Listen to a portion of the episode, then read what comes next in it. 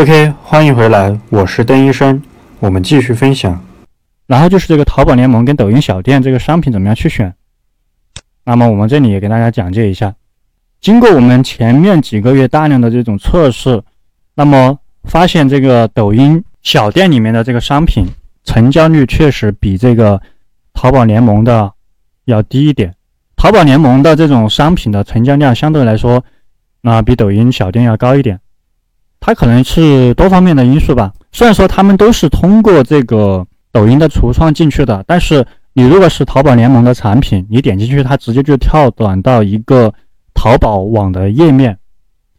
其实你买了之后，它其实就跟我们自己逛淘宝买的一样。但是抖音小店呢，它是它自己专门的这个商店，叫做放心购的这么一个东西。你会发现，他们这个售后确实有很大的差别。淘宝联盟里面的。这个售后其实比较完善的，而且很多用户都是倾向于选择淘宝的产品。那么抖音小店这个售后呢，你可能去这个买个东西，它发货可能不是很及时，或者说你有退换货的时候呢，它处理也不是很这个及时，这个应该是一个主要的原因吧，我个人觉得。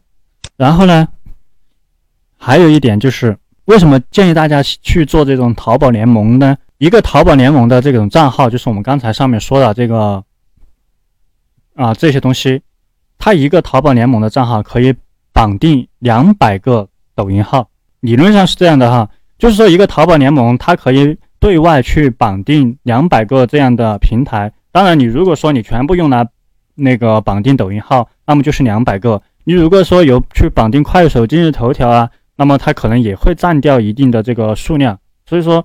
理论上可以绑定两百个，那你其他地方绑定了，那么你这个自然而然它就会相应的减少，这个相信很容易理解。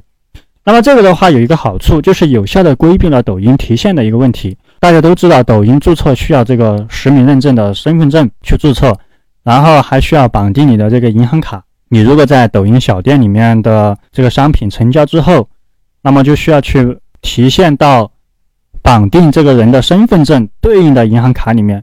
如果说你是在网上去找人这种实名认证的，那么你就没有办法去提现到别人的这个账号里面。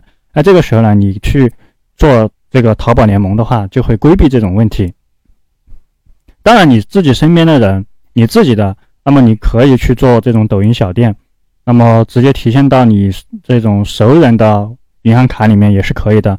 我说的这种是针对于批量去操作的。如果说你像你这种，不需要在网上去大批量的去找这种别人来实名认证的话，其实这个也没有太大的问题。这个的话主要就是解决这个提现的这个问题，因为它两种完全是不一样的提现的方式。你是淘宝联盟的话，就提现到你的支付宝里面；你是抖音小店的话，就提现到你的这个绑定的身份证对应的银行卡里面。这是提现的两种不一样的渠道。啊，这个相信都很容易理解。那么这节课呢，我们基本上就讲到这里。那么如果有什么问题的话，直接去微信我。啊，谢谢大家。